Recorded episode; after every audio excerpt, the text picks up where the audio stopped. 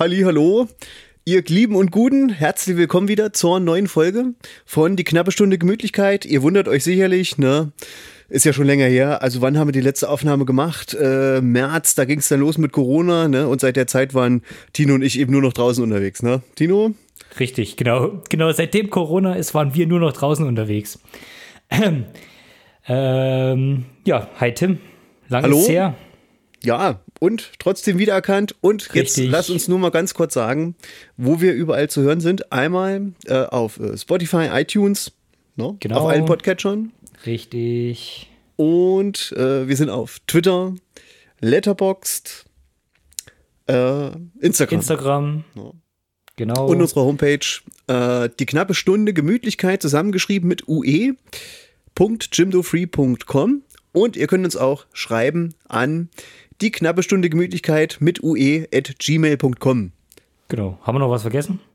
Knuddels, Ich denke nicht. Studi, StudiVZ, ICQ, MySpace. Genau. Haben wir alles noch da. Ja, Gut. na, wenn wir dann Wollen wir direkt reinstarten, Tim? ne, mit dem, was wir gesehen haben, oder? Du, ah, ich wollte gerade fragen, ob du anfangen willst, aber ich fange sehr gerne an. Ähm, wir haben ja das letzte Mal schon gesagt, dass wir das ein bisschen runter, runter beschränken. Also wir sagen nicht mehr alles. Gerade wenn jetzt so viel Zeit war, ist extrem viel zusammengekommen. Ähm, wir sagen jetzt einfach nur noch so drei, vier Filme ungefähr, was, was uns gefallen hat und vielleicht noch mal einen, der uns nicht so gefallen hat. Nur, dass wir Genau. das vorher noch mal so kurz äh, ansprechen. Genau, was habe ich denn gesehen? Ich habe gesehen I See You. Hast du schon mal von dem Film gehört? Ah, das sagt mir ein bisschen was. Habe ich schon mal gehört? Ist es so eine Art Horrorfilm oder so? Ja, man könnte es denken. Also ich habe immer gedacht, es wäre ein Horrorfilm und auf dem Cover siehst du auch nur alles so ganz schwarz und so eine, so eine Affenmaske. Und unten drunter nur so ICU. Und das ist so ein, ah, weiß nicht, Indie-Film, bisschen low budget. Ah ja, der wurde jetzt im Ähm. Lidl gefilmt hier um die Ecke, ne? Ja, genau. Mit den Masken und so. Hm. Geht Okay. schon wieder gut los. Es Ja. geht schon wieder gut los. Komm, Ähm, was wolltest du erzählen? Und, und im, im Endeffekt möchte ich eigentlich gar nicht so viel über den Film sagen. Also ähm, Okay. es, geht, es geht darum, dass, dass äh, eine Mordserie passiert ähm, und ähm, ein Polizist quasi dabei so ein bisschen gefilmt wird, wie er, wie er da ermittelt und über seine Probleme, die er daheim hat, ähm, zusammen mit, mit seiner Frau, seinem Sohn, genau, und ähm, das Besondere an dem Film ist aber, dass er, dass er extrem klein ist. Also du hast nicht viele Schauspieler, du hast ein relativ ähm, gepacktes, eine gepackte Szenerie. Also du siehst meistens nur bei ihm was daheim oder halt ein bisschen an der Arbeit. Ähm, Und der Punkt ist, also ich möchte gar nicht, wirklich gar nicht so viel über den Film erzählen. Der Punkt ist, der macht in der Mitte vom Film, also dreht er sich einmal komplett um 180 Grad und läuft in eine ganz andere Richtung. Und ab da bist du übelst gefesselt. Also am Anfang denkst du halt, okay, das ist ein Krimi, du möchtest halt wissen, wer der Mörder ist und sowas, aber in der Ja. Mitte vom Film, ähnlich wie es bei Parasite war, dreht sich das so um 180 Grad und geht in eine ganz andere Richtung. Du denkst ja erstmal, oh, was, was geht denn jetzt ab? Und äh, das geht ja jetzt wo ganz anders hin und ist jetzt was ganz anderes im Mittelpunkt. Kommt aber am Ende natürlich wieder auf das Hauptthema zurück. Aber das ist auf jeden Fall ähm, was, was ich empfehlen kann. Ähm, wie gesagt, relativ kleine, kleine Geschichte, kleiner Cast, äh, viele Überraschungen drin, teilweise Ja. aber auch äh, witzig und ähm, hochspannend, also extrem spannend. Okay. Und den gab es, wie, wie ich es äh, öfters mal mache, bei Apple für 3,99. Und da habe ich mal zugeschlagen, weil ich eben so viel schon über den Film äh, gelesen hatte und dachte, naja gut, bei 3,99, da machst du wenig falsch, da schlägst du mal zu. Ähm, ich kann dir aber echt nur ans Herz legen, wenn, gerade wenn der vielleicht mal irgendwann bei Netflix oder Amazon Prime oder so reinkommt, ähm, dann lohnt er sich erst recht. Ja, und da wollte Nur, ich dass nur man noch. es Äh, dass schon mal gehört hat, dass man den im Hinterkopf hat, wenn man, wenn man sieht irgendwie mal Netflix durchscrollt, was ist neu und da siehst du, ah, ICU, da habe ich doch äh, in einer knappen Stunde Gemütlichkeit gehört, den gucke ich mir doch mal an. ja, wo sonst hat er es gehört, ne? Wenn dann. Richtig, Und ich uns. möchte. Und ich möchte auch nur noch ergänzen, Tino kriegt weder Geld von Apple, noch von Amazon, noch von Netflix. Aber Apple kriegt viel Geld von mir. Genau. Aber, äh, ach so, ihr könnt äh, uns auch unterstützen, ne? Immer freies, unabhängiges Radio, Podcast-Radio äh, auf unserer Internetseite, genau, so. Genau. Aber weiter geht's. Ich habe Was hast du denn gesehen? Äh, ach so, eine Frage habe ich noch. ICU ist das, wie wird das geschrieben? Äh, so wie es gesprochen wird. Also I-S-E-E-U, ja. Hm? Okay. Genau. Äh, ich habe gesehen Light of My Life. Weißt du, ob du das kennst? Um, Das- das klingt, klingt schwierig. Das ist ähm, von und mit Casey Affleck. Den kennen wir ja, ne? Ah, Bruder ja. Von Ben. ja, ja. Der, er, der ähm, Talentierte von den beiden. genau. Der hat ja schon einen Oscar gekriegt, ne? Beste Hauptrolle. Und hier hat er auch die Hauptrolle verkörpert, Regie geführt und das Drehbuch geschrieben. Und da geht's, ähm, ja, der Casey Affleck, der ist halt so ein Vater ne, von einer äh, ja, Tochter. Und ähm, irgendwann gab es so eine Art äh, Frauenpest, wurde das in dem Film genannt, ne? Und alle Frauen sind gestorben. Außer eben natürlich seine Tochter, ne? Und kannst dir vorstellen, in der Welt voller Männer, ne, da darf man natürlich nicht auf, auffallen, weil die nämlich jetzt auch gerade in die Pubertät kommt. ne? Und ja, ist eigentlich ein richtig guter Film, der geht so zwei Stunden. Ähm, der ist so in einer verschneiten Landschaft gedreht und ist eher so eine Art, naja, ich sag mal, wie kann man das nennen? Das ist so eine, so Drama, so ein bisschen, naja, Science Fiction ist nicht wirklich, ne? Also das Thema geht darum, was ich gerade gesagt habe. Aber eher hauptsächlich ein Drama. Und wer zum Beispiel äh, die Ermordung des Jesse James durch den Feigling Robert For Ford mochte, weißt du, kennst du den Film? Ja, aber das Ne? ist wirklich tatsächlich lang her und ich habe den äh, leider sehr schlecht in Erinnerung. Also, Als schlechten Ähm, Film oder kannst du dich dran nee, erinnern? Hm? nee, ich kann mich sehr schlecht dran erinnern. Mhm. Ähm, ich habe den nur so in Erinnerung, dass der relativ ruhig und, und relativ lang ist. Also jetzt nicht negativ lang, sondern dass der Mhm. äh, doch aber eine Weile gedauert hat. Genau, richtig, richtig. Ne? Aber ähm, das ist trotzdem, also zumindest der Film ähm, mit äh, Jesse James und Robert Ford, ne?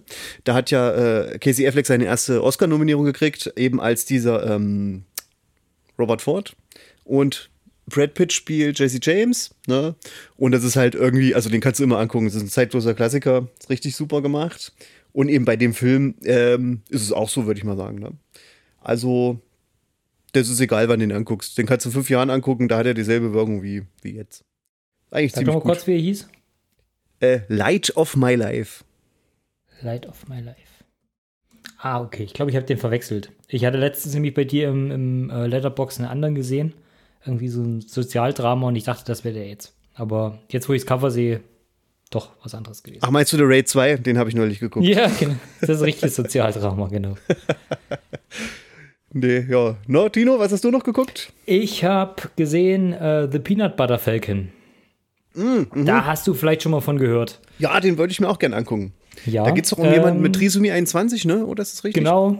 Äh, und der ist in so einem, also der wohnt in so einem Pflegeheim, aber also in einem Altersheim. Und er sagt, er gehört halt da nicht hin. Er sagt, er ist, er ist halt jung, die sind alle alt, aber er muss halt in eine Pflegeeinrichtung, weil sich halt sonst niemand um ihn kümmern kann. Und ähm, er versucht aber immer auszubrechen. Also er hat nur eine Videokassette, das ist von irgendeinem so alten Wrestler aus den 80ern und die guckt er halt immer wieder. Und, und sagt, er will, äh, er will Wrestler werden, er möchte in diese Schule, die da angepriesen wird. Und er will da unbedingt hin und versucht halt immer abzuhauen. Und irgendwann helfen, äh, hilft ihm sein Zimmerkamerad dann, äh, dass er eben nachts ausbüchsen kann und er haut nun ab und landet dann im Boot von äh, Shia LaBeouf. Ah ja. Und dann, geht, und dann geht halt so eine Art Roadmovie los. Und die werden halt äh, dickste Freunde. Und Shia LaBeouf ist so ein bisschen na, angeschlagen, kann man sagen. Also äh, sein Bruder ist gestorben. Er will so ein bisschen das Fischereigeschäft von dem übernehmen. Ähm, ja, und es ist alles ein bisschen schwierig. Er hat kein Geld, hat Probleme mit, mit anderen äh, Leuten, denen er Geld schuldet.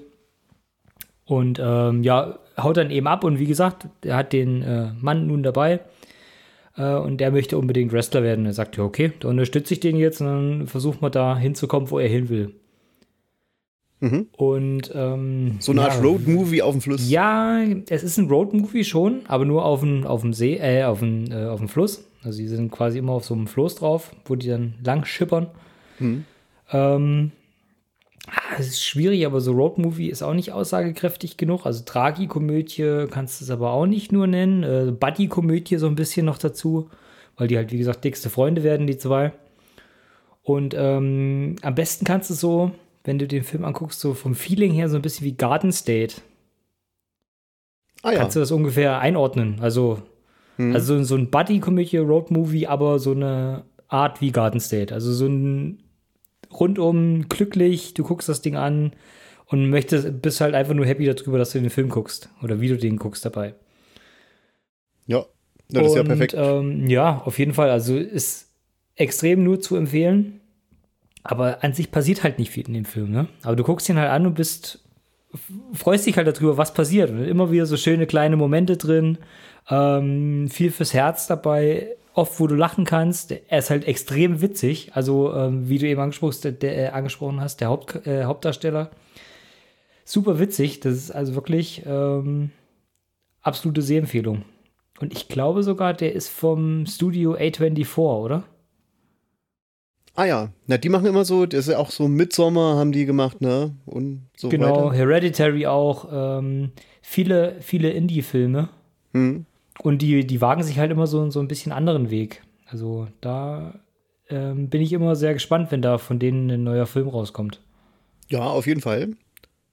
Ist also man immer, kann jetzt nicht sagen, die sind alle gut, ne? Genau. Nee, genau, das wollte ich gerade sagen. Es sind jetzt nicht immer große Kracher, aber du kannst eigentlich sagen, die sind immer was Besonderes. Ja, das stimmt. Und äh, oftmals sind wirklich sehr, sehr gute dabei. Gut. Ähm, ja, was hast du denn noch gesehen? Ja, ich habe noch gesehen, natürlich, ne, Tiger King, ne, aber darüber brauchen wir jetzt nicht zu reden.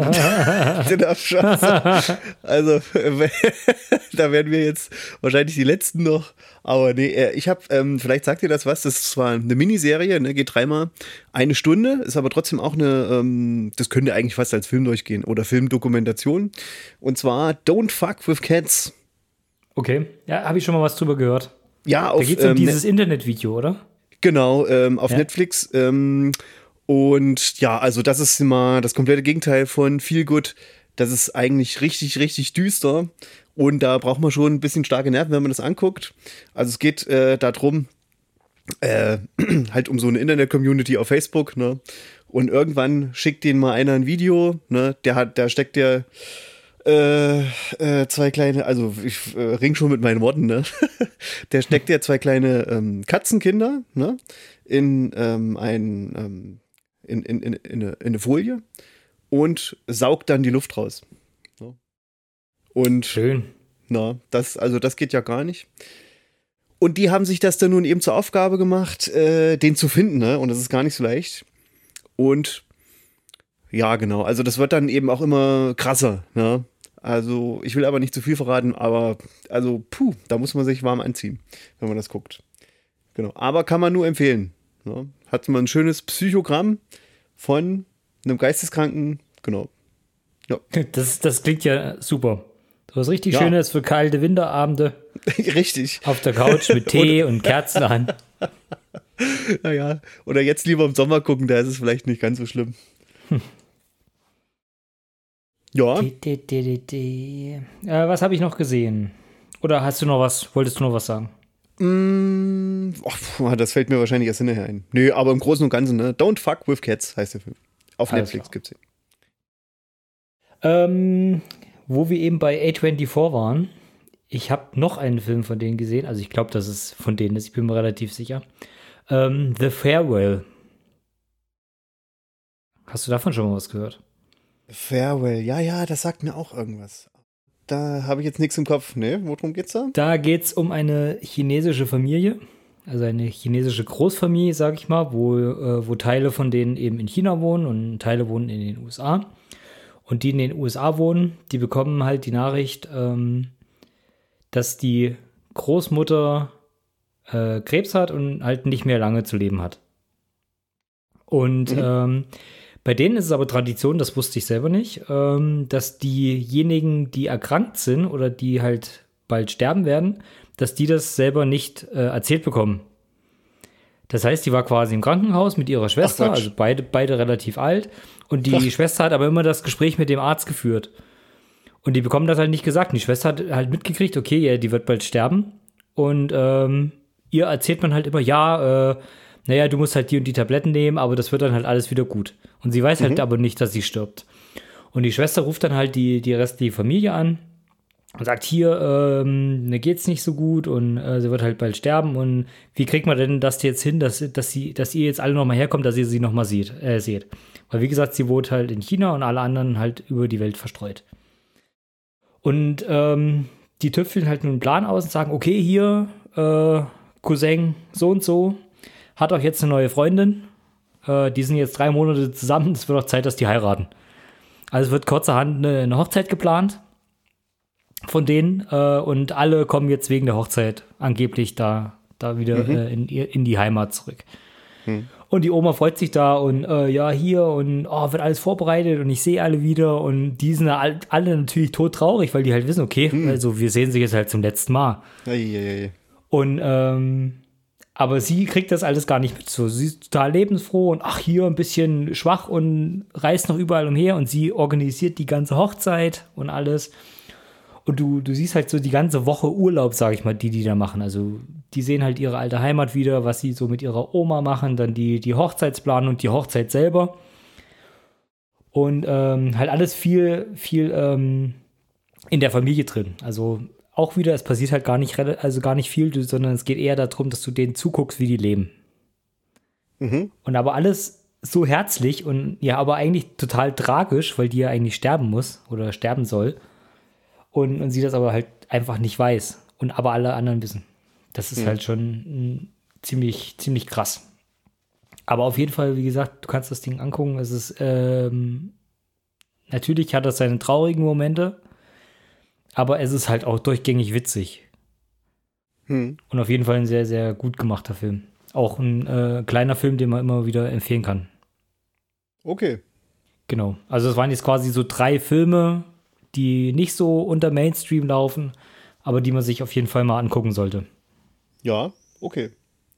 Genau, und ich habe jetzt auch noch meinen letzten, und zwar ist das Shadow. Shadow von Sang Yimou. Sang Yimou kennt der ein oder andere eventuell äh, von Filmen wie Hero oder House of Flying Daggers. Ist ja so äh, chinesischer Kung-Fu-Film, ne? Oder ja, was gab es jetzt hier? Äh, The Great Wall mit ähm, Matt der, Damon. Den, der hat den auch gemacht, oder was? Ja, genau. Okay. Das war, also ich fand den jetzt nicht so dolle. Nee, aber das ist halt so eine Art Blockbuster-Film, ne? Oder? Ja. Gewesen. Also im Kino fand ich den äh, tatsächlich relativ äh, beeindruckend. Also mhm. rein optisch, Kampfszenen und sowas. Mhm. Auch wenn einige Szenen da so aussahen wie bei King Kong. Ähm, Gerade die Kampfszenen da so an der, an der Mauer selber wenn diese Massen ja. da anstür äh, anstürmen. Aber äh, ja, ich wollte dich nicht unterbrechen. Nee, nee, nee, alles gut. Genau, also die drei Filme hat er schon gemacht, ne, die die meisten wahrscheinlich kennen. Äh, ne, Hero, House of Flying Daggers und Great Wall. Und Shadow äh, schlägt halt auch in dieselbe Kerbe. Das ist eben auch ein ähm, Kampfkunstfilm. Aber ich muss dazu sagen, äh, ähm, man muss halt geduldig sein. Ne? Das ist nicht so wie die anderen Filme, es wird mal gekämpft, mal gibt es eine Handlung und so weiter und so fort. Ne? Also da geht es halt hauptsächlich darum, es geht um zwei verschiedene Königreiche und die sind halt verfeindet. Ähm, und genau, ja, die, der eine, das eine Königreich versucht sich eben darauf vorzubereiten, ähm, äh, das andere halt zu übernehmen irgendwie. Ne? Und das zieht sich halt wirklich hin, weil der Film ist komplett, äh, es gibt ja dieses chinesische äh, Yin-Yang-Symbol, ne? Das ist ja schwarz und weiß, ne? Und ja. der Film ist komplett äh, schwarz, weiß und grau. Ne? Und dann irgendwann, aber ich sag mal so, nach einer Stunde, nach anderthalb kommt noch das erste Rot dazu. aber äh, ich will jetzt nicht zu viel spoilern auf Letterbox zum Beispiel. Wenn man sich da ein paar Reviews anguckt, ähm, dann ja, dann, dann äh, wird schon gespoilert, was da los ist. Aber ich äh, kann nur sagen, ich war halt wirklich kurz davor, den auszumachen, weil ich dachte, das kann ja nicht sein. Die laufen da rum hier mit so Bambusstöcken und hier so Regenschirmen. ne? Äh, aber äh, dann auf einmal, da, da war ein Moment, der war so cool. da war ich dann wieder hellwach und da geht es auch richtig ab. Ähm, genau, da möchte ich auch nicht zu viel spoilern. Ähm, ansonsten, ja, super. Äh, auch unglaublich, ne? In dem Film regnet es von Anfang bis zum Ende. Ne? Und die kämpfen da auch. Und äh, ich kann mir das, also ich weiß nicht, ob du dir das vorstellen kannst, ne? In so kaltem Wasser mh, mm, äh, auch noch Schauspielern zu müssen, ist schon eine ganz schöne Herausforderung, auch permanent. Ja, das stimmt ne? wohl. Genau. Ja, ne, Shadow. Ja, okay. Das war's. Dann haben wir ja noch, wollten wir noch jeder eine Enttäuschung ja. sagen? Enttäuschungen gab es viele. Ähm, da kann man sich gerne nochmal bei mir durch, durch meine Letterbox durchschauen. Da sind einige dabei, die ich nicht so gut bewertet habe. Ähm, das Schlimmste war eigentlich tatsächlich Trolls Teil 2. Mhm, mh. Ich habe Teil 1 nicht gesehen, muss ich aber dazu sagen. Vielleicht muss ich da vorher irgendwas kennen. Äh, hast du Trolls Teil 1 gesehen? Nee. Zufällig? Nee. Nee. Sagt mir nichts. Ähm, Teil 2 ist äh, synchronisiert von Lena Meyer-Landrut und Mark Forster. Und mehr braucht man über den Film auch gar nicht wissen. Und da wird viel gesungen. Und äh, viele, viele Rockklassiker oder Popklassiker einfach mal ins Lächerliche gezogen. Wie früher bei den, bei den Schlümpfen. Kennst du noch aus den 90ern die Schlumpf-CDs? Wenn Schlümpfe auf Deutsch irgendwelche Hits nachgesungen ja, ja, haben. No, na klar. So, so musst du dir das vorstellen, nur mit diesen kleinen Trollfiguren. Aber da möchte ich jetzt gar nicht so viel äh, weiter drauf eingehen. Okay. Was ich mir jetzt rausgesucht hatte, war Like a Boss. Ähm, ich weiß gar nicht, wie der im Deutschen heißt. Ich glaube, Lady Business heißt der. Und da geht es um zwei Frauen, die eine Schminkfirma gegründet haben, also ein Schmink-Startup haben. Und das aufgekauft werden soll von einer großen äh, Kette, sag ich mal. Das alte Das Lied. ist alles. Das ist alles in dem Film. Da geht es äh, etwa zwei Stunden lang drum, wie das hin und her geht, wie die sich untereinander verzoffen und ähm, wie sie versucht werden, übers Ohr gehauen zu werden und wie sie es am Ende natürlich doch schaffen, mit der eigentlichen Konkurrentin äh, ihre Feindin auszustechen. Okay. Also die Geschichte, die man schon ungefähr 773 Mal irgendwo anders gesehen hat, mhm. wurde hier mit Schminke neu verfilmt. Okay. Ähm, es zielt, ich sag mal, ziemlich auf Frauen ab. Also das ist natürlich der, äh, klar, wenn du einen Film machst, der nur mit Frauen besetzt ist, der ähm, wahrscheinlich auch noch von einer Frau produziert wurde, das weiß ich jetzt gar nicht. Ähm, der sich halt nur ums Schminken dreht oder ums Modebusiness. Und äh, der, ja, also Humor hat, den man schon irgendwo oftmals schon mal gesehen hat. Mhm, mhm. Te te teilweise unter der Gürtellinie, also Pipi-Kaka-Humor. Hm. Und äh, teilweise Gags, die halt einfach nicht zünden. Und das war, das war schon ein ziemlicher Krampf.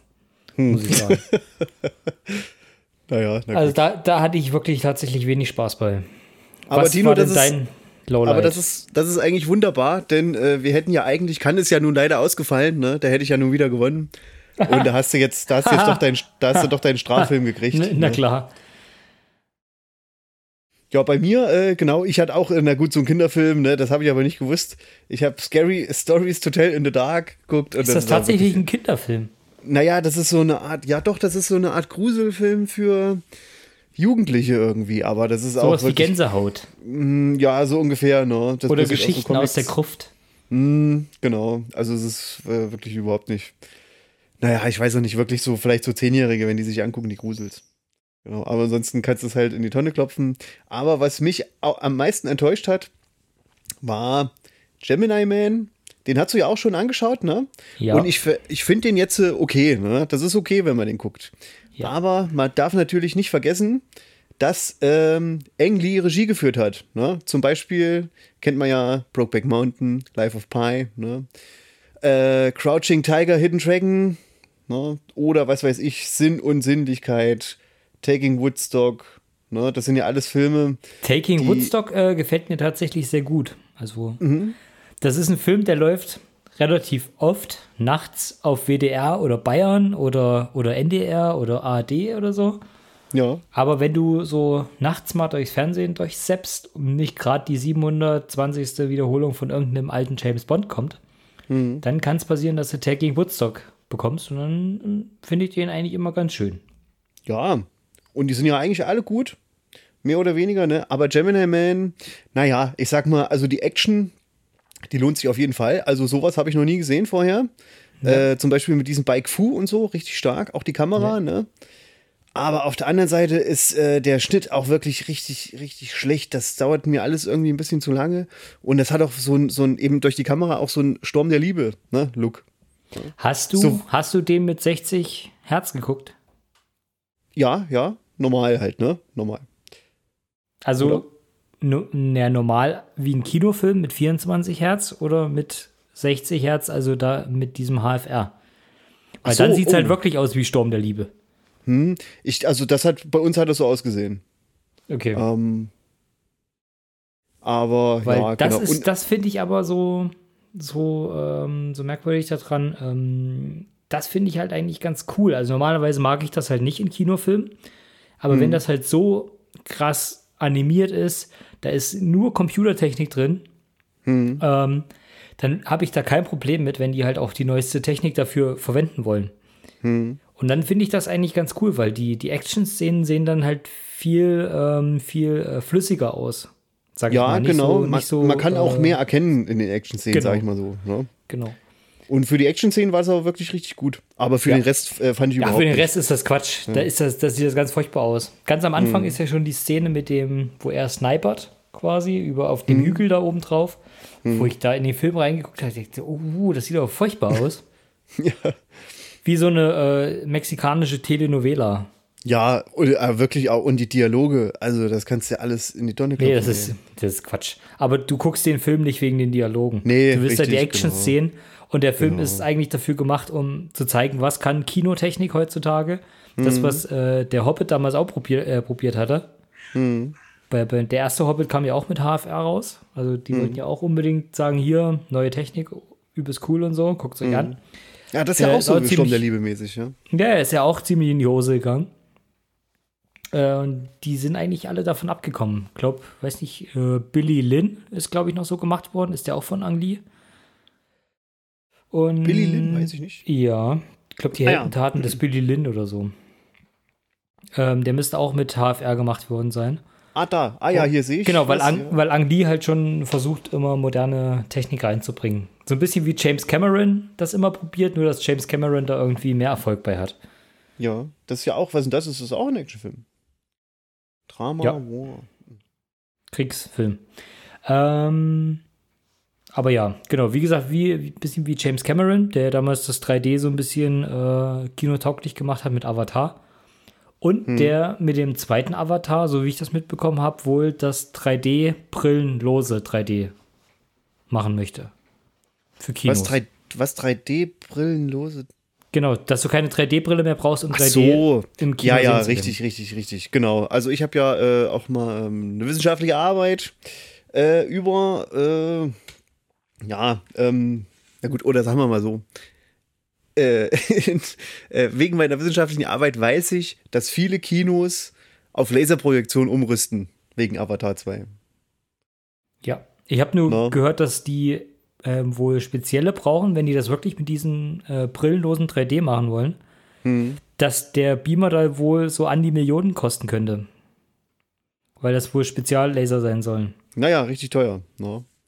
Aber Fragt dann, sich eben, ob sich das davon- lohnt, aber ja, wahrscheinlich für da Avatar schon. direkt, Da kannst du direkt, da kannst du direkt von ausgehen, dass das hier äh, die normalen Kinos nicht machen werden. Dann hast du das eine in Berlin. Ach nee, das ist Hm. jetzt zugemacht worden, ne? Das ist am Potsdamer Platz. Das große, das große IMAX am Potsdamer Platz ist, glaube ich, zu. Ach Quatsch. Ja.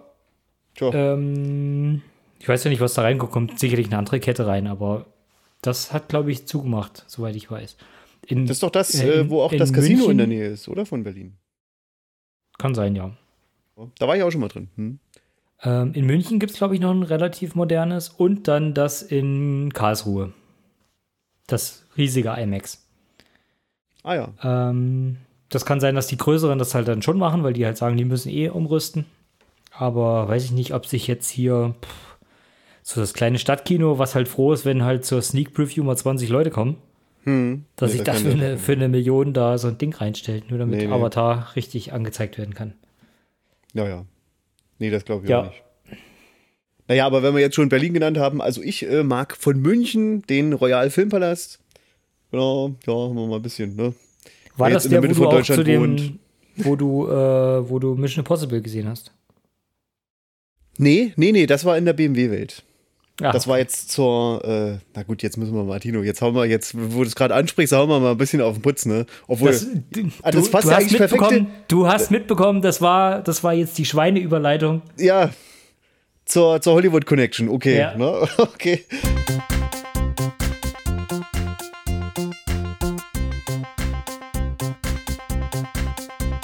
Ich muss es dir aber einfach noch mal erklären. ist richtig, ist richtig. Okay, aber jetzt äh, hau ich ganz schön auf den Putz, ne? Genau, ich war in München schon mal. Ich, war ich, hält, ich halte mir die Taschen zu, keine Angst. Warte. Ja, ja. ja Hast, hörst gut. du den Reiß, Reißverschluss okay. von der Jogginghose? Okay. die, die Taschen sind zu. Also, äh, ich war schon mal in der BMW-Welt, ne, zur ähm, Europapremiere von Mission Impossible 4. Und da war halt auch Tom Cruise da, ne, der Regisseur ähm, äh, Brad Bird. Ah, jetzt will ich nicht, nicht, nicht lügen. Also auch der Regisseur von ähm, Oben, ne, der war da. Ähm, und natürlich auch Ghost Protocol, genau. So, Brad Bird, richtig. Brad Bird war da, der hat unter anderem zum Beispiel die Unglaublichen gemacht und die Unglaublichen 2. Dann ähm, Ratatouille und der Iron Giant. Ne? Also der kommt eher so aus dem äh, Animationssektor. Ja, so, wer, wer war da? Tom Cruise, äh, Paula Patton, Simon Peck, ähm, Jeremy Renner war nicht da, aber äh, Michael Nyquist, der den Bösen da gespielt hat. Na? Und ja, genau, das war halt, ne, Tom Cruise, äh, da war ich, keine Ahnung, zehn Meter weg. Also ich war jetzt auch nicht jemand, so ein Fan, ne, der dahinter gestanden hat, sondern ich war direkt eingeladen äh, dazu und habe mir das mal angeguckt. Und dann noch, aber was wir jetzt eigentlich sagen wollten, es gibt jetzt auf Netflix drei Filme, wo ich als Statist mitgespielt habe. Und zwar ist das einmal den einen. Drei den Stück. Einen, ja, den einen Film, den hat man doch schon mal vorgestellt. Äh, wo, mit dieser Tanzszene, wo ich da mit so einem Fähnchen sitze, ne? Und wegen, ja, weißt du noch? Stimmt. Ja. Aber mir, mir, fällt der Titel nicht mehr ein. Dann. Das ähm, ist auch vollkommen egal. Dann Hilfe, Nummer ich habe meine. Willkommen bei den Hartmanns. Ach, äh, Willkommen bei den Hartmanns ist da auch auf Netflix. Ja, ich glaube schon. Ja, dann sind es dann sind's vier Filme. Hm? Vier Filme? Ja. Willkommen bei den Hartmanns und dann aber noch ähm, Hilfe, ich habe meine Lehrerin geschrumpft jetzt, ne? aber da ich war also ich habe Moment also man muss aber zu sagen ich habe ich habe weder willkommen bei den Hartmanns noch Hilfe ich habe meine Lehrerin geschrumpft gesehen kann natürlich auch sein dass das der Schnittschere zum Opfer gefallen ist. Ne? Aber was ich definitiv weiß, wo ich drin bin, das ist äh, jetzt noch der vierte Film, das ist Colonia. Colonia, das ist ja der Film mit Daniel Brühl und Emma Watson und da spielt ja. witzigerweise auch der Michael Nyquist mit. Ne? Und ähm, Regie. Hat er dich wiedererkannt am Set? Nee, das glaube ich ja, nicht. Ja, Mensch, hier du. Nee, nee. nee Wir nee. haben uns doch in der BMW-Welt gesehen. nee, nee, nee, nee. Ähm, aber, was wollte ich noch sagen? Äh, wo war ich gerade? Ach so, ja, genau. Und Regie hat geführt der Florian Geilenberger, der hat ja schon mal einen Oscar gekriegt für. Weiß ich jetzt nicht genau. Ich glaube, einen Kurzfilm. Bin ich ganz sicher. Na, auf jeden Fall, das ist eine witzige Story, weil da sollte ich eigentlich das Lichtdubel sein. Ne? Weil es ist ja so, äh, für, äh, das Lichtdubel für Daniel Brühl, weil es ist ja nun meistens so, ne, äh, die Schauspieler, die sind ja nicht wie die Statisten die ganze Zeit da, ne, sondern kommen ja. nur, wenn halt wirklich gespielt wird. Ne? Und da war aber leider mein Brustumfang leider fünf Zentimeter zu groß. Ich, ich, ich, ich wollte gerade sagen, normalerweise nimmt man doch äh, Lichtdubel, die einen ähnlichen Körperbau haben, oder? Ja, ja, genau. Aber ich meine, das hat schon hm. so hingehauen. Ähm, also so ungefähr, ne? Auf jeden Fall haben sie mich dann gefragt, ob ich hier ähm, mitspielen will als Statist. Ne? Habe ich gesagt, naja, klar, kein Problem. Und ja, da hatten wir halt alle diese, da geht es ja um so eine Sekte, ne, Kolonia, äh, geht es um so einen Sektenfilm. Ja. Und äh, genau, da haben wir halt alle solche komischen Klamotten angekriegt. Und da war halt außer einer, der hat sich neben mir hingesetzt und äh, hat ganz normal aus, ausgesehen, ne? Und ich denke so, hä, warum? Äh, sag mal, hab den mal gefragt und willst dich nicht mehr umziehen? Und er so, nee, nee, er ist Lichtdubel. war Lichtdubel für Daniel Brühl. Und dann hat er dann eben direkt neben mir gesessen. Genau. Wir, wir haben uns mal kurz zugenickt. Ich wollte ihn jetzt auch nicht auf die Nerven gehen. Ne? Aber genau. Hast du richtig gemacht. Genau. Ja, das ist jetzt meine Hollywood Connection. Und Tino, du hast auch richtig. eine, ne? Ja, ganz, ganz großes Ding. Also es ist nicht ganz äh, Kinopremiere und es ist nicht ganz ähm, Netflix mit, mit äh, Arbeit. Aber Tino, ich muss sagen, ich bin richtig neidisch auf dich. Das hätte ich auch gerne. Ehrlich? Ja. Ähm, genau, bei Letterbox ist vielleicht manchen schon aufgefallen, die uns folgen oder die unsere äh, Reviews auch lesen, dass wir ja den Film, den wir dieses Mal jetzt noch besprechen werden, äh, Thunder Road von Jim Cummings, ähm, dass wir den ja auch äh, gereviewt haben und der auch in unseren Letterbox-Accounts ist. Und irgendwann äh, habe ich meinen Augen nicht getraut und habe gesehen, dass eben Jim Cummings himself, also hoffen wir, eben äh, die Review geliked hat. Und das jetzt eigentlich unser großes äh, Sprungbrett ist nach Hollywood. Genau. Jetzt müssen genau. wir ihn eigentlich direkt äh, zubomben. Auf jeden Fall. Mit, mit all unseren Ideen. Und äh, ja, genau. Das war mein Teil von der Hollywood Connection. Und wo wir direkt bei Thunder Road sind, können wir eigentlich direkt darauf übergehen, äh, dass du dir vorstellst, oder? Ich stell den vor. Ja. Das war Achso, das war da. Ah ja, okay, okay, okay, gut, alles klar. Okay. ja, gut zu wissen. Es Nee, nee, ist, es ist Tino, wirklich, es alles ist so kein Problem. her. Alles in Ordnung. Nee, nee, alles gut, alles gut. Du, ich habe das du jetzt hast gedacht. quasi, du hast einfach Ich hab- beide Filme vorbereitet. Ich wusste nicht mehr, welcher meiner ist. Ne? ich Nee, hab nee, nee, beide nee, nee. Ja, ich habe doch immer, ich habe doch immer, ich habe doch, alles gut, alles gut. Ähm, genau, ja, also und ähm, wo waren wir gerade? Ja, ne, also sowas ist, ist ja super, weil also Thunder Road muss man gleich vorwegnehmen, den habe ich ähm, fünf Sterne gegeben und der hat mir auch wirklich sehr, sehr gut gefallen. Also und äh, ich kann dem wirklich nur beipflichten. Ich würde jetzt gern wie wollen wir das machen? Ich würde gerne dann auch mal Tinos Review vorlesen oder vielleicht macht das dann auch selber, aber jetzt sage ich erstmal, worum es geht. Ne? Ja. Also der Film ist ähm, auch ähm, so ein, das ist so eine ähm, Low-Budget-Produktion, ne? oder was heißt Low-Budget-Produktion?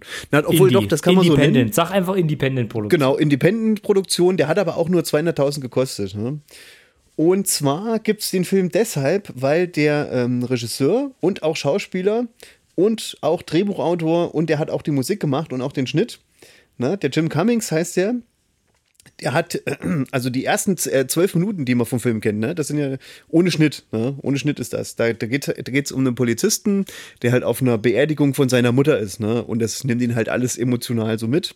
Und da dreht er so ein bisschen, ähm, naja, wird er so ein bisschen verrückt dabei, sag ich mal, ne? mehr oder weniger. Ähm, genau. Und äh, diese zwölf Minuten haben beim Sundance Film Festival den Kurzfilmpreis gewonnen. Und ähm, daraufhin hat er eben so eine Kickstarter-Kampagne gemacht und hat eben das Geld dafür gesammelt. Das waren am Ende so 200.000 Dollar, hatte er so insgesamt zusammen. Und ähm, genau, da hat er da eben einen 90-minütigen Film draus gemacht. Die ersten zehn Minuten, die sind ähm, eben das, wo, ähm, wovon ich gerade gesprochen habe. Ne? Und äh, eben darum, äh, es es geht dann eben darum, wie dieser Polizist dann eben noch ähm, in seinem Leben halt alltäglich zurechtkommt. Ne? Der ist halt geschieden von seiner Frau, das läuft alles nicht so gut, der sieht die Tochter, er sieht ja nur ganz kurz, dann soll die noch, ähm, ähm, na, dann soll die Mutter noch das alleinige Sorgerecht kriegen. Also, ähm, ich will jetzt auch nicht mehr zu viel vom Film erzählen, weil der eben noch so neu ist. Ne? Und äh, wir wollen ihn auch nicht zu sehr spoilern. Aber ähm, zum Beispiel, ähm, Aber du musst doch sagen, also es geht jetzt nicht direkt so viel um die Geschichte. Also nee, du hast genau, zwar genau. schon so Sachen, wo du denkst, ah, wenn ich das jetzt gewusst hätte, wäre es schon blöd gewesen. Deswegen ist gut, dass du es nicht spoilerst, aber das ist Genau. jetzt kein Film, wo du sagst, naja, wenn ich jetzt aber irgendwas über den Film höre, da brauche ich ihn ja nicht mehr gucken. Richtig, richtig, richtig. Genau. Stimmt schon. Aber ich finde, ähm, also so generell, bei dem Film ist halt äh, wirklich super. Also, pff, äh, der, die schauspielerische Leistung ist äh, gut, der Schnitt ist gut, Kamera ist gut, Musik ist auch toll. So, jetzt habe ich denn ähm, hier äh, von Tino die Review. Die würde ich gerne mal vorlesen, weil die passt nämlich richtig gut. Und äh, Tino, du hast aber nur den Film geschaut, ne? Ja, also ich kenne Ne? die, die, äh, diese, diesen Kurzfilm kenne ich nicht. Ja, ja, nee, ähm, weil ich habe nämlich auch, ähm, der Film hat noch einen Preis gekriegt bei den, äh, bei einem französischen Festival und da hat der Jim Cummings ähm, Interview geführt, Tino. Und vieles, was du hier geschrieben hast, das steht wirklich eins zu eins, hat er ge- gesagt auch, ne? Okay. Äh, genau, also hier, also Tino schreibt, ne, ein Film über Depressionen, ne, und wie man damit umgeht, ne, ihn Herr wird oder ihn erliegt, über das Vatersein und darüber, wie es ist, sich als Kind den eigenen Eltern nicht gerecht zu werden, ne? So, dann über das Dazwischenstehen und darüber, dass über einem die ganze Welt zusammenbrechen kann, auch wenn man sich noch so sehr dagegen wehrt. Ein Machtwerk am Film, dessen Härte erst so richtig am Ende oder vielleicht auch erst im späteren Recap eintritt. Währenddessen hat man, hat man oftmals äh, What the fuck-Momente oder Fragezeichen in den Augen. Ne? Extrem traurige Situationen paaren sich mit wahnsinnig irrwitzigen Momenten. Ne? Und das ist auch genau so beabsichtigt von dem Jim Cummings, ne? Der wollte halt einen Film machen, äh, so wie er sagt, ne, so wie das Leben ist, ne? Weil das Leben ist nicht nur traurig und das Leben ist aber auch nicht nur froh, ne? Das Leben ist immer so ein Wechsel. Manchmal ist es schön und manchmal ist es halt richtig scheiße, ne? Aber genau. du hast äh, den, den letzten Satz nicht mitgelesen. Am Ende ja. ist es der Song. Das hier ja. ist der verdammte Song. Ja, das geht äh, ja, das ist, äh, der, hm? der heißt ja im Englischen wirklich Thunder Road. Hm. Und ähm, das ist ja das, das Lied, was er am Anfang quasi auf der, auf der Beerdigung von seiner Mutter anspielen will. Hm. Und was, was einfach nicht funktioniert und was nicht klappt und was halt nicht abspielt. Hm. Und, und er aber trotzdem dazu performt. Und was, was so der erste Moment ist in dem Film, also du guckst dir das an, also ich kannte halt ihn nicht, also ich kannte Jim Cummings nicht, ich kannte diese, diese Kurzgeschichte nicht. Ähm, ich habe das das erste Mal reingeguckt und denkst so, puh, schwierig. Also du siehst den ersten Moment, äh, wie er sprechen will auf der Beerdigung von seiner Mutter. Das mhm. funktioniert nicht. Er ist kurz vorm, vorm Durchdrehen und fängt auf einmal an zu tanzen, ohne dass mhm. Musik gespielt wird. Und er wird halt immer nervöser und er, er bricht halt äh, irgendwie zusammen. Und du weißt aber nicht, ob du, ob du jetzt, ob du das traurig finden sollst, ob du jetzt Mitgefühl für den haben sollst oder ob du lachen sollst, weil es halt an sich schon witzig ist. Hm. Aber du ja. weißt halt irgendwo nicht so, wo es ist. Ja, und der, und der, der äh, das, das alles beschreibt den ganzen Film. genau, das beschreibt mhm. den Film halt ganz gut. Ja. Und auch wirklich, das ist halt, äh, also das ist am Stück, ne? Da gibt es keinen kein Cut. Ne? Das hat alles ja. am Stück aufgenommen. Also das ist Wahnsinn. Finde ich sehr beeindruckend. Und ähm, genau, dann gibt es noch einen, äh, ach so, äh, übrigens, ne?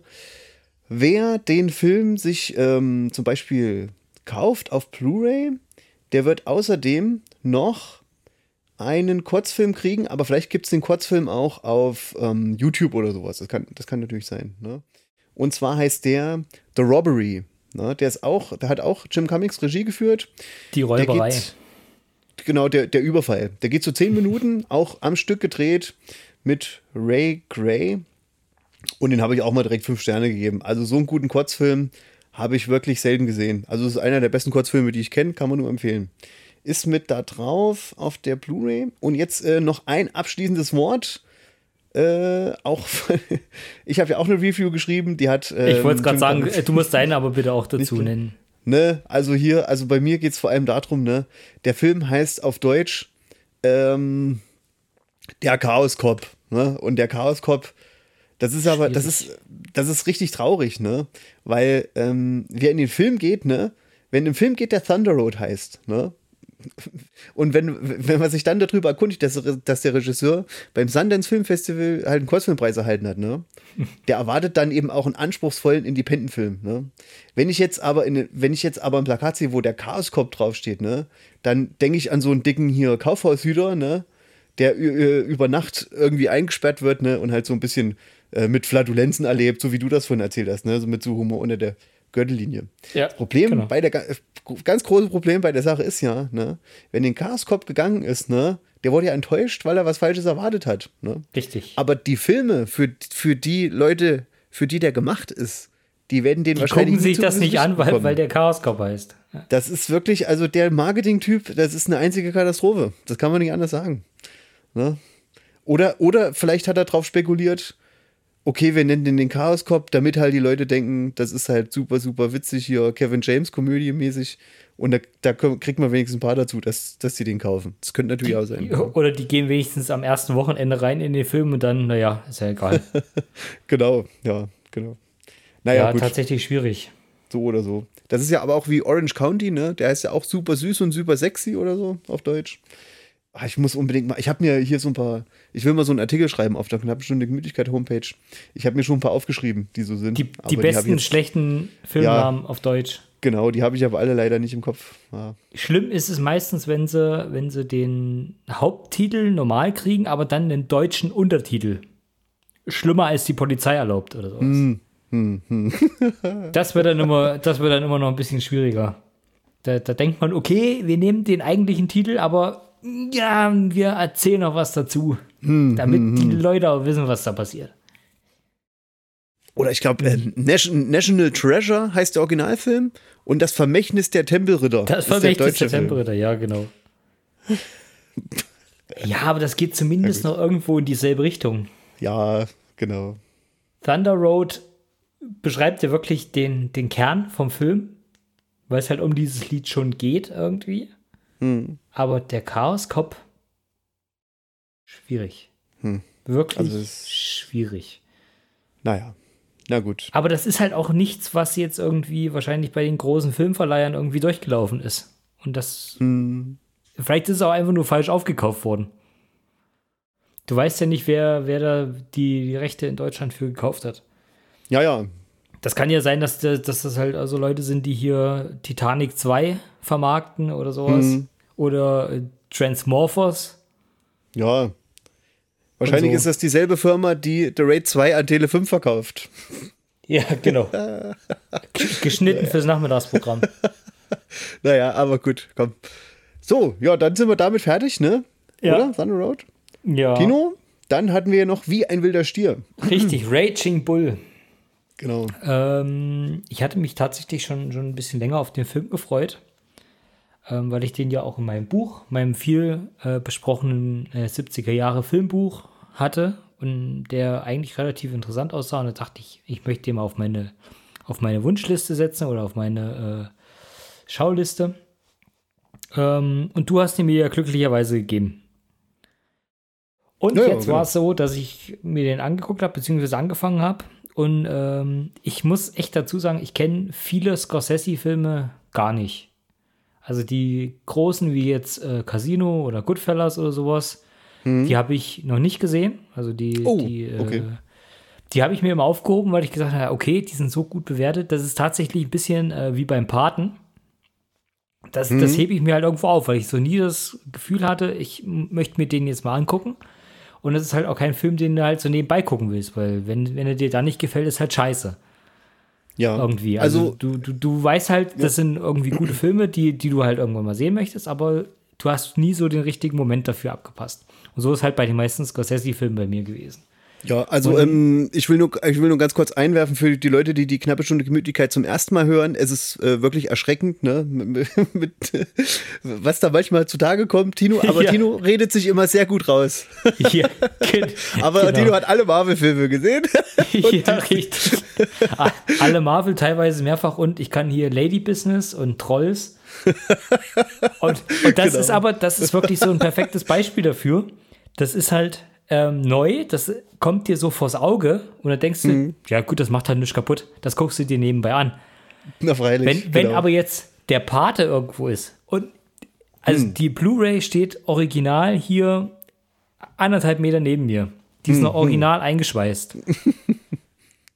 Das habe ich einfach, noch- ich bin noch nicht dazu gekommen, den zu gucken. Oder noch nie habe ich mich durchringen können dazu, den zu gucken. Hm, Und so ist es halt, wie gesagt, bei meisten Scorsese-Filmen. Und ähm, jetzt hatte ich letztes, Ende letztes Jahr, als der Irishman rauskam, habe ich mir den angeguckt und habe so gedacht, hm, hoffentlich sind die anderen besser. Weil das ist ja schon ziemlich furchtbar. Also wenn du das nicht gewohnt bist oder dir äh, nicht die Zeit dafür nehmen kannst oder willst, sind diese dreieinhalb Stunden oder fast vier Stunden schon schwierig. Mhm. Ja, ja, ja. So, und Ja, jetzt gucke ja, ich ja, mir, mhm. jetzt gucke ich mir Raging Bull an und so die erste Stunde ist ähnlich. Das zieht sich und das dauert. Da werden auch Frauen verprügelt und denke ich, oh, das ist schon, schon hart. Aber Ja. ähm, du, du wirst halt wenigstens dann belohnt, nicht wie bei äh, The Irishman. Hm. Weil der Raging Bull nimmt dann irgendwann Fahrt auf, dann wird er halt auch richtig gut. Und im, im Recap merkt man dann eigentlich erstmal ähm, so richtig, worauf er angespielt hat und worum es eigentlich so wirklich ging. Und ähm, ich fange aber am besten äh, am Anfang an. Also Raging Bull, wie gesagt, von Scorsese, ist ein Film äh, von 79, beziehungsweise von 1980. Ähm, hat zwei Oscars gewonnen. Einmal für, die, äh, für den besten Hauptdarsteller, für Robert De Niro, und einmal für den besten Schnitt. Ja, und es geht eigentlich im Kern darum, dass die Geschichte vom äh, Boxer Jake, Jake heißt er, genau, Jake LaMotta ähm, erzählt wird. Und der war, wie gesagt, ein Boxer in den 40er Jahren. Also der hat wirklich, äh, wirklich gelebt. Es ist eine echte Geschichte, ist ein Biopic über ihn quasi. Hm.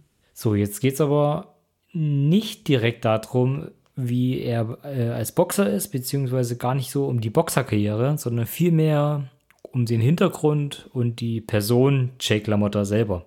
Ja, das war für mich schon eine große Überraschung. Ich dachte, das wäre so eine Art, das wäre nur ein Boxfilm direkt, ne? Ja, also das, viele, viele haben den mit Rocky verglichen. Ich glaube, Rocky kam zwei, drei Jahre vorher, oder? Rocky war auch Ende der 70er. Oh, das weiß ich gar nicht. Den habe ich zum Beispiel noch gar nicht gesehen. äh, tatsächlich habe ich Rocky schon mal gesehen, aber auch nur den ersten. Ich guck mal fix. Rocky ist von 76, genau. Ah ja. Mhm, mhm. Genau, also er kam ein bisschen vorher, also haben viele vielleicht gedacht, ja, okay, äh, jetzt sind Boxerfilme groß, jetzt kommt hier der nächste. Aber es geht halt, wie gesagt, gar nicht so ums Boxen selber, sondern ähm, das, was er im Boxen zeigt, ist eher so ein, so ein Mittel zum Zweck. Also je, je krasser der Film wird oder je, je brutaler der Film wird, desto brutaler werden auch die Kämpfe. Weil ganz am Anfang mhm. siehst du noch, äh, dass du ähm, sieht halt sehr nach Amateurboxen aus, also ähm, wenig boah, Koordination da drin. Dann ist viel einfach, was eher nach Prügeln aussieht, also was nach Straße aussieht.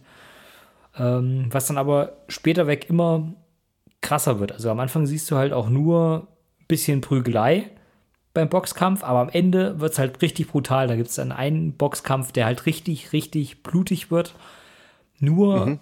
drauf geht. Ähm, weiß nicht, ob dir das so aufgefallen ist, ähm, dass du halt so eine gewisse Brutalitäts- oder Aggressionssteigerung in dem Film drin hast, was die Boxkämpfe mm, angeht. Nee, ist mir gar nicht so richtig aufgefallen. Ich habe dann eher gedacht, so, dass äh, ich habe eher gedacht, das ist eher so ein Sozialdrama, ne? Eben durch seine. Ist es, ist es ja auch. Es, geht, es mm. ist ja auch an sich ein Sozialdrama. Also es geht halt um ihn selber, um die Probleme, mit denen er zu kämpfen hat.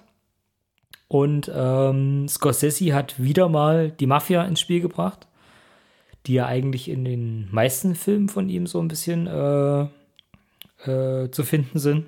Mhm. Und hier geht es eben darum, dass die äh, religi äh, religiös die italienische Mafia so ein bisschen ähm, versucht im Hintergrund die Fäden zu ziehen und ihn halt so unter die Fittiche zu nehmen. Die versprechen ihm halt hier, wir machen dich zum großen Boxstar und ähm, du musst halt nur dich an uns hängen und quasi hier immer ein bisschen Geld abdrücken und so. Und halt in, die, in diese Kreise will er halt gar nicht reinkommen und lehnt das so ein bisschen ab und deswegen darf er auch gar keinen gar keinen Meisterschaftskampf machen. Also er wird halt immer von der Liga abgelehnt, er darf nie einen Meisterschaftskampf am Anfang machen. Und ja. ähm, weil er sich eben nicht so äh, untergliedern möchte oder er möchte halt nicht in diese, in diese Strukturen rein. Ähm, aber er, er, lernt ja dann bei dieser Mafia-Truppe dann irgendwann seine, seine zweite Ehefrau kennen. Mit der ersten zerkracht es sich ja so ein bisschen, wo hm. so schon die ersten ich sag mal, aggressiven Tendenzen von ihm so ein bisschen durchdringen.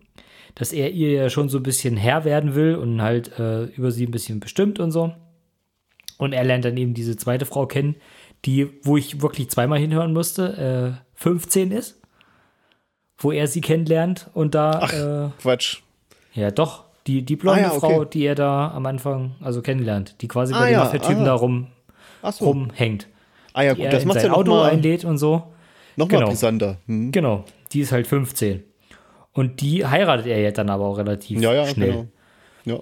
Und ähm, hinter seinem Rücken wird so ein bisschen von seinem Bruder und von ihr natürlich auch so ein bisschen gemauschelt und halt mit den Mafia-Typen so ein bisschen koordiniert. Und irgendwann kriegt er aber seinen Kampf und ist dann irgendwann Meister. Und lässt sich dann aber auch gehen und hat ja quasi so sein Ziel erreicht, was er immer haben wollte. Lässt sich dann gehen, wird fett und wird aber auch aggressiv, weil jeder, der ihn drauf anspricht, äh, sagt natürlich immer was Falsches. Und er will das nicht hören und äh, ähm, er bereitet sich gar nicht mehr so richtig vor auf seinen, seinen zweiten Meisterschaftskampf. Und da siehst du halt, dass der Film eben in der Hälfte ungefähr dann so einen, ja, seinen Höhepunkt erreicht hat mit seinem Meistertitel und dann geht es halt nur noch bergab. Hm. Er fängt halt an, fett zu werden er zerkracht sich mit dem Bruder. Er wirft seiner Frau immer vor, dass sie fremdgehen würde. Und ihr reicht es halt auch irgendwann. Also sie lässt sich das halt immer nicht sagen. Sie gibt ihm halt auch Kontra und irgendwann sagt sie halt, ja, ja, hier, ich habe mit dem und dem was gehabt und mit dem und dem und mit deinem Bruder.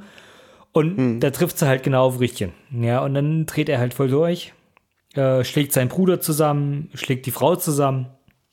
Und äh, ab das ist so, so der Punkt, wo du halt siehst, ab jetzt ist eigentlich vorbei. Also jetzt klappt es mit den Boxen nicht mehr. Ähm, jetzt ist jeder ist sein Feind. Ähm, er prügelt sich mit allen und ab da ist es halt auch extrem brutal. Das ist das, was ich gemeint habe mit dem, mit den Boxkämpfen, wo er dann mhm. auch vor seinem Gegner davor steht, hier, äh, schlag mich doch oder schlag immer weiter, ich gehe nicht zu Boden und ihr kriegt mich nicht unter oder so. Mhm. Und was ja auch, ähm, also so eine Art Metapher ist, wo er sagt, er, er steht halt immer gegen alle, er kriegt ja quasi nur Prügel, er ist für alle, ist ja immer nur so, ähm, ja, wie gesagt, der Prügelknabe, also er kriegt von jedem nur, nur Feuer, jeder jeder nutzt ihn nur aus und sowas, was halt mhm. so seine Weltwahrnehmung äh, Wahrnehmung ist. Ja. Und ähm, alles ist halt irgendwie schlecht. Und nachdem er dann seinen Kampf verloren hat, ähm, denkt er halt, er muss jetzt unbedingt eine neue Karriere angehen als ähm, Entertainer. Also kauft sich eine Bar und ist da als Unterhalter abends unterwegs und ist in anderen Clubs unterwegs und so. Und du siehst halt, dass der immer fetter wird. Ja. Und das ist aber wahrscheinlich auch der Punkt, warum De Niro dafür einen Oscar gekriegt hat, weil das ist alles echt. Also das Gesicht ist sicherlich teilweise geschminkt, aber der hat sich tatsächlich 25 Kilo angefressen. Also regelrecht ja, angefressen. Ja, ja. Die no, haben genau. den Anfang vom Film gedreht, wo er komplett trainiert hat, also auch mit dem echten Jake LaMotta zusammen, dass der halt mhm. die ganzen Box-Moves so kriegt, dass das authentisch wie möglich aussieht. Und dann musste der sich 25 Kilo anfressen und dann haben die erst den Rest vom Film gedreht. Und das ist halt schon krass. Also, das ist ja dann später bei ähm, Christian Bale so gewesen, dass der eigentlich auch immer so, so ein Hoch und Tief gehabt hat. Also, diese, der hat einen Batman-Film gedreht, musste sich die Muskeln antrainieren. Genau. Und dann ja. hat er den äh, Maschinisten quasi gedreht genau. und musste mhm. sich auf, auf 60 Kilo runterhungern. Und ähm, ich denke mal, das ist schon in, die, in diese Bewertung reingeflossen, dass De Niro damals den Oscar dafür gekriegt hat. Ja, das denke ich auch. Ähm, ja, also wie gesagt, es ist halt tatsächlich mehr, mehr Sozialdrama und Charakterstudie von Lamotta selber. Ähm, mhm. Aber ich vergessen habe, da geht es ja dann auch noch darum, dass der ja noch in den Knast kommt am Ende, äh, weil genau. da ja noch jüngere Mädels dabei sind dann im Thema, die in seine Bars gekommen sind und da äh, anscheinend mit ihm mal ein Täter-Tät hatten. Ja. Wo die, wo die Polizei dann rankommt, hier, äh, wussten sie, dass die 13 ist oder 14. Naja. Und ähm, das ist ja, das ist ja dann wirklich so irgendwann der Tiefpunkt, wo er dann im Gefängnis landet und eigentlich alles vorbei ist bei ihm. Ja. Und aber ja. da hört der Film auch auf dann, ne? Oder? Genau. Der ist dann genau. da zu Ende. Also der erzählt nicht bis zum bitteren Ende. Also der ist ja aber, glaube ich, auch sehr alt geworden, der Lamotta. Ja, 2017 bin, ist er gestorben. Genau. Bin auch der Meinung, dass er sehr, sehr alt geworden ist. Das ist schon krass. Also, wenn du dir den Lebensstil so anguckst und was er da so durchgemacht hat, denkst hm. du nicht, dass der über 90 wird. Nee. Aber Italiener, Wein, ja, äh, Oliven immer, hat immer gut und, gegessen. Und schon, und schon reicht's, ja. Na klar. Ähm, ich muss aber zu dem Film sagen, also wie gesagt, an sich ist der gut. Es, also wenn du in die Tiefe reingehst vom Film und dich so ein bisschen mit der ganzen Geschichte da äh, befasst, und dass ähm, Scorsese auch versucht, seine, seine eigene Kindheit oder seine eigenen Erlebnisse da durch diese Mafia-Strukturen halt reinzubringen, ähm, mhm. macht das schon alles Sinn. Aber das große Manko ist halt wirklich, also die Brutalität in dem Film und vor allem die Gewalt, also wird ja wirklich unverblümt gezeigt, wie er permanent seine Frau malträtiert und verprügelt. Mhm. Mhm das ist schon hart anzugucken. Also das guckst du dir nicht so nebenbei an und das macht auch dann wenig Spaß, weil du jedes Mal denkst, oh, jetzt, der dreht schon wieder durch, jetzt gibt es ja. wieder auf die Fresse für die Frau. Das ist schon, also das wird damals, zur damaligen Zeit schon schwer zu gucken gewesen sein, aber heutzutage, ja. wo der ganze Feminismus halt schon eine Stufe weiter ist, da denkst du, ja, das kannst du dir halt aber eigentlich nicht angucken. Ja. Deswegen also ich habe ja, ne, also mein, mein Review hast ja auch geliked, Tino, ja. ne? My favorite version of Marriage Story. Ja. Ich fand es ein bisschen spannender, ne? weil es eben auch so ein bisschen äh, ernster war. Ne? Marriage, ja. also das ist schon, da geht schon richtig, äh, ich würde auch sagen, das ist schon eher so eine realistische Art, wie eine Ehe zerbricht. Ne? Ja. Also, das ist schon hab, ganz äh, ähm, rau. Ne? Ich habe vorgestern die Originalversion gesehen von Marriage Story. Ah ja, Kramer gegen ähm, Kramer. Jetzt wird sich, ich muss nur mal ganz kurz sagen, jetzt wird sich der Technikmann wahrscheinlich freuen, denn bei mir fängt es jetzt richtig an zu schütten. Und ja, ich habe so. Das kriegt er äh, schon rausgefiltert. Ja, naja, man kann es mal hoffen. Okay, genau. Und er, das, Ja. das stimmt, äh, ne? Also der Ja. ist so, schon ziemlich rau, raus, Sozialdrama. Auf der anderen Seite, wer aber einen Boxfilm erwartet, der wird wahrscheinlich eher enttäuscht, ne? Weil da die Boxkämpfe sind okay, aber in der heutigen Zeit gibt es natürlich viel, viel bessere, wie zum Beispiel, den hatten wir auch schon mal in der knappen Stunde Gemütlichkeit, ne? A Prayer Before Dawn zum Beispiel. Ja. Den ich extra noch mal kurz vor meinem Thailand-Urlaub angeguckt habe, um mich noch mal, noch mal drauf einzustimmen. Ja, ja, Da- na klar. da denkt falls, man- du, falls du doch auch ins Gefängnis kommst, ne? Ja, genau, dass ich schon mal weiß, was los ist. Genau.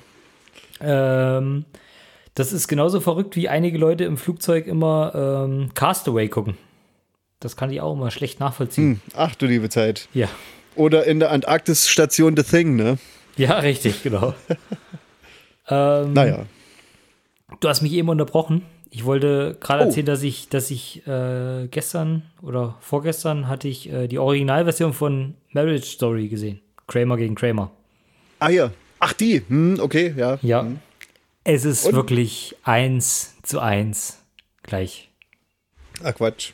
Also es ist natürlich, ähm, also auf die 70er Jahre eher bezogen und schon eher, ähm, also komisch gealtert, weil es halt einfach nicht mehr das Weltanschauungsbild von heute ist. ähm, deswegen war es auch logisch, den noch mal ein bisschen zu modernisieren, aber das Prinzip und der Grundtenor vom Film ist eins zu eins gleich. ist wirklich nichts anderes. Okay. Wobei ich sagen muss, dass ich äh, Marri Marriage Story da besser fand. Aber vielleicht auch einfach nur, weil es moderner ist und weil man eher an dem äh, Schauspielgeschehen dran ist. Bei alten Filmen Okay. ist das halt teilweise schon eher overacted. Manchmal. Ja. Also das wirkt, wirkt komisch. Und sobald das synchronisiert ist, ist das auch ganz furchtbar bei alten Filmen. Das, das klingt zu, ähm, ja, weiß nicht, so nach Sprecherkabine. Also du hörst raus, dass es halt nicht da ist, wie es halt ist. Also es passt nicht zu der Umgebung. In der Umgebung hast du manchmal so Mikrofonrauschen drin, aber die Sprache ist glockenklar. Das ist halt meistens schwierig. Aber ich Okay. möchte jetzt gar nicht abschweifen. Ähm, ja, das war jetzt quasi das zu Wie ein wilder Stier. Okay. Und dann kommen wir jetzt noch zur letzten Rubrik. Rubrik. Endlich, endlich. Endlich, endlich. Endlich ist es soweit. Seit einem halben Jahr hast du den Zettel vorbereitet. Genau. Und jetzt ist es soweit. Jetzt äh, fangen wir an mit der Filmverschwörung der Woche.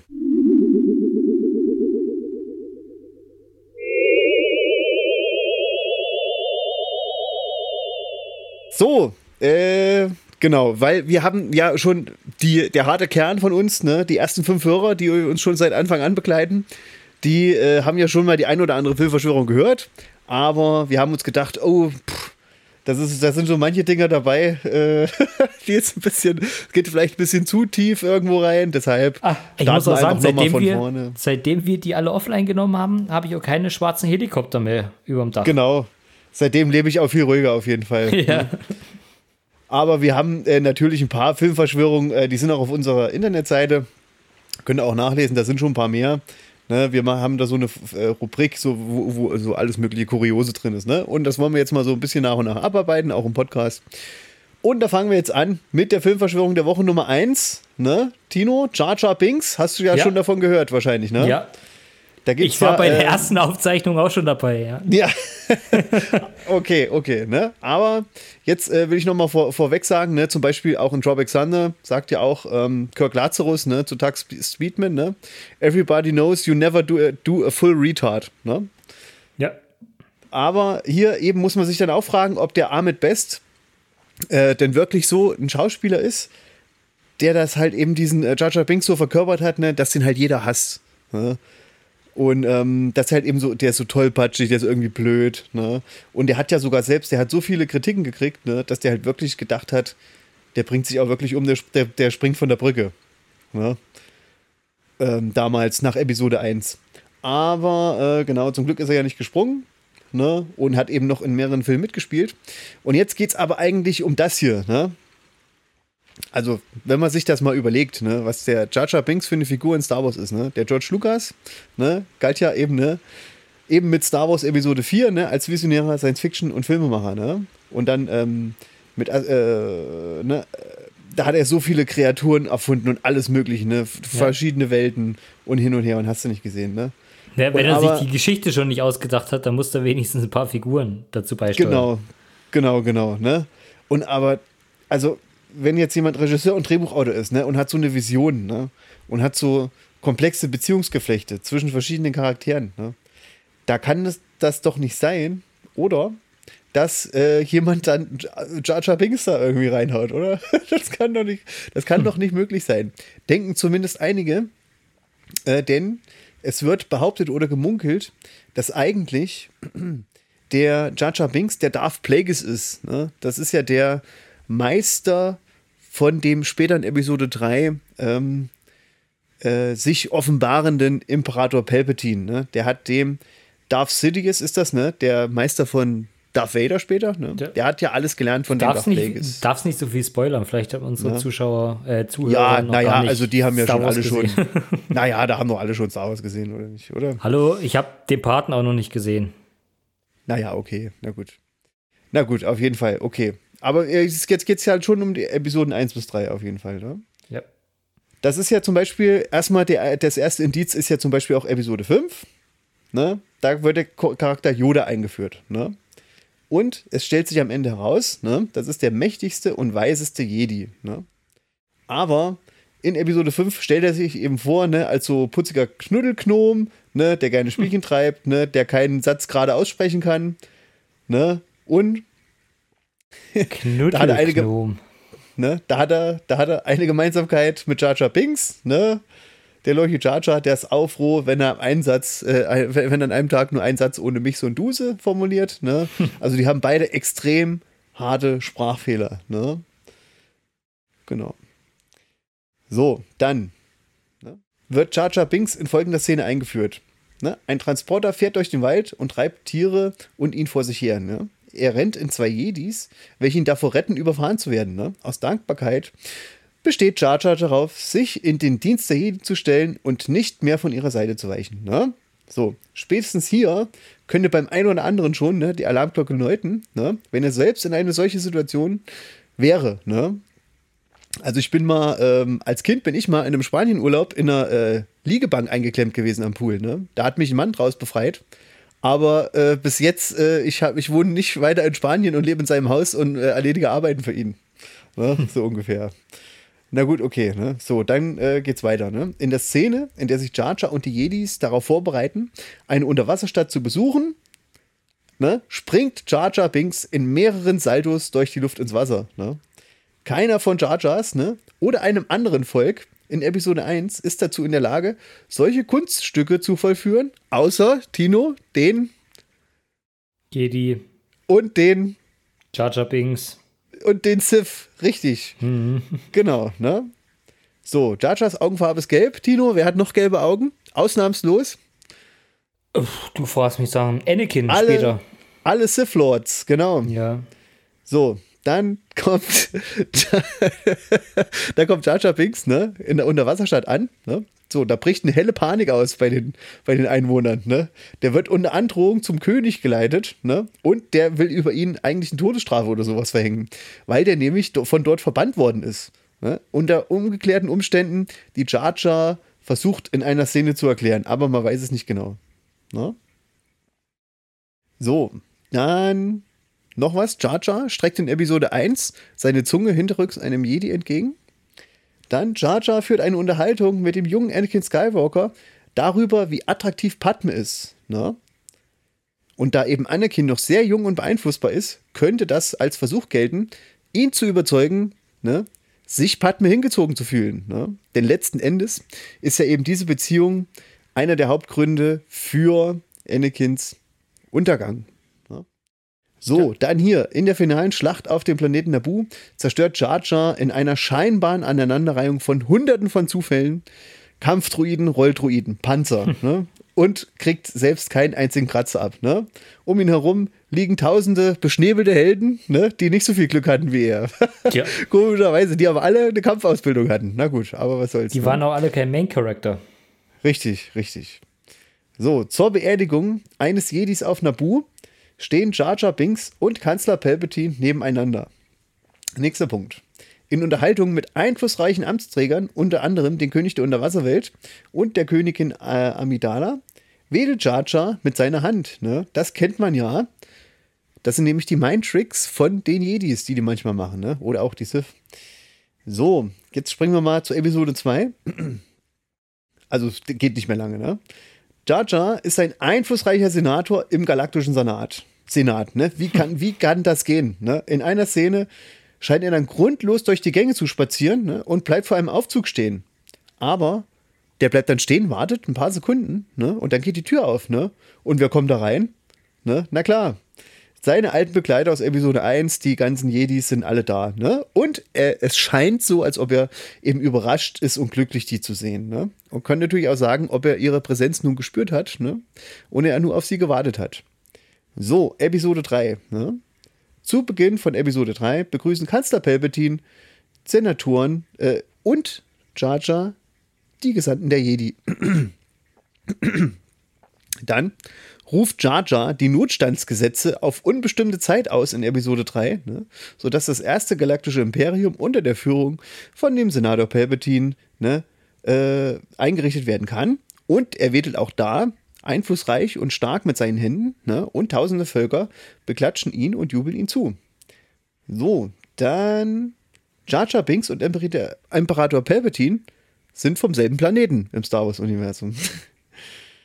ne? Und dann noch als letzten Punkt, mal eher so eine, als Fragestellung, ne? Disney hat Lucasfilms komplette Rechte an der Star Wars-Sage abgekauft. Auch die Drehbücher für zum Beispiel dann die Episoden 7 bis 9. Ne? So, äh, welche durch neue Fassungen ersetzt worden. Ist ja so, ne? Warum? Ja, warum war man mit den Drehbüchern nicht zufrieden? Könnte man die Frage stellen, ne? Wegen Chacha Wenn jemand, ne, wenn jemand eine gute Story für eine Filmreihe schreiben kann, dann ja George Lucas, oder? Ne? Und vielleicht hat er ja wirklich das im Hinterkopf gehabt, dass dann irgendwann der Jar Jar Binks nochmal zurückkommt, ne? Als Sith Lord. Meinst ja? du? Könnte ja sein, ne? Disney geht ja, ähm, ist ja jetzt nichts Schlechtes und äh, aber auch nichts Gutes, ne? Ist einfach so, die gehen ja lieber auf Nummer sicher, ne? Ja. Nicht zu gewagt produzieren, ne? Sondern eher ein breites Publikum ansprechen, ne? Dass es auch vielen gefällt, ne? Und vielleicht ist das ja auch der Grund gewesen dafür, ähm, dass man das geändert hat. Eine Frage. Hast du Episode 9 gesehen mittlerweile? Nee, habe ich noch nicht. Okay. Dann sage ich jetzt auch nichts weiter. Okay. Wieso kommt da Jar vor? Nein, ich will dich aber nicht, nicht spoilern. Okay. Weil nee, nee, wir okay. gerade bei dem Thema waren, dass es äh, ja immer noch den, den Fall gibt, dass immer noch mal kurzfristig Drehbücher geändert werden oder die Geschichten angepasst werden. Okay. Ähm, da ist letztens nämlich das eigentliche Drehbuch, beziehungsweise die erste Fassung, nochmal veröffentlicht worden, nachdem es einen riesen Shitstorm gab, nach Episode mhm. 9. Okay. Ähm, mit einer Fassung, die den Fans wahrscheinlich besser gepasst hätte. Ah ja, okay. Aber da können wir dann äh, drüber sprechen, wenn du den mal gesehen hast. Ja, auf jeden Fall. Na, äh, vergiss das nicht. Ja. Gut. Okay. Ja, äh, also Dino, ich bin soweit fertig. Ich bin durch. Ja, ist ein Traum. Da haben wir es endlich mal geschafft, deine Chacha Binks Geschichte mal einzubauen. Endlich, endlich wieder eine Da bleibt eigentlich nur noch eins übrig. Wir geben uns die Filme fürs nächste Mal. Oh, richtig. Ach, das, ist, das hätte ich schon wieder vergessen. Das gibt's ja. gar nicht. da hättest du gar nicht okay. gewusst, was du gucken sollst die nächste Zeit. Stimmt. Ähm, ja, nachdem ich hier diese super tolle Spezialfunktion gefunden habe, ähm, nachdem ich in deine Watchlist reingegangen bin und kann da filtern, nach welche Überschneidung unserer beider Watchlist es gibt. Okay. Ähm, fällt mir das schon wesentlich einfacher, als wenn ich da reingucke und sehe 200 Filme vor mir, wo ich nicht weiß, welchen ich dir geben soll. ähm, aber da habe ich mir jetzt rausgesucht äh, Raw. Raw? Ja, der ist okay. in deiner Watchlist drin. Ja, Okay. Gut. Muss ich dann mal in die Watchlist gucken? Äh, oder willst du noch ja. was dazu sagen? Von wem ist der? Nee. Hast du das, äh nee, aber ich würde fast meinen, der geht auch in die Richtung A24, weil ich habe letztens mal so eine, so eine Liste gefunden. Also es gibt ja auch ähm, Fanlisten, sage ich mal, oder jeder Nutzer von Letterbox kann ja Listen anfertigen, wie er möchte.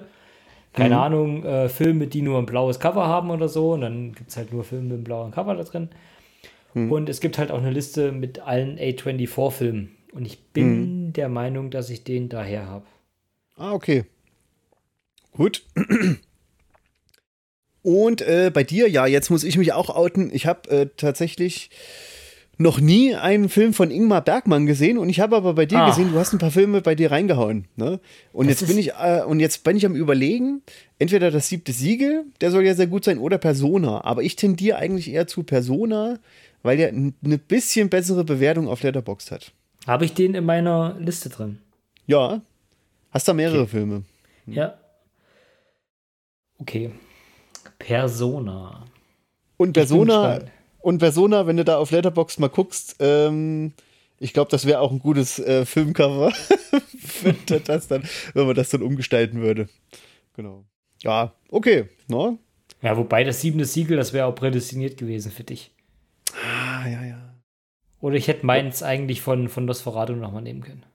Stimmt, genau. Ist Ah ja. Raw. Ah, ah, okay, ja, hier Raw. Okay, das sehe ich jetzt. Hm? Ja, sieht, sieht auf jeden Fall spannend aus. Okay, Gut, Persona, ich bin gespannt. alles klar. Alles klar, dann bis zum nächsten Mal. Macht euch schön gemütlich. Ciao.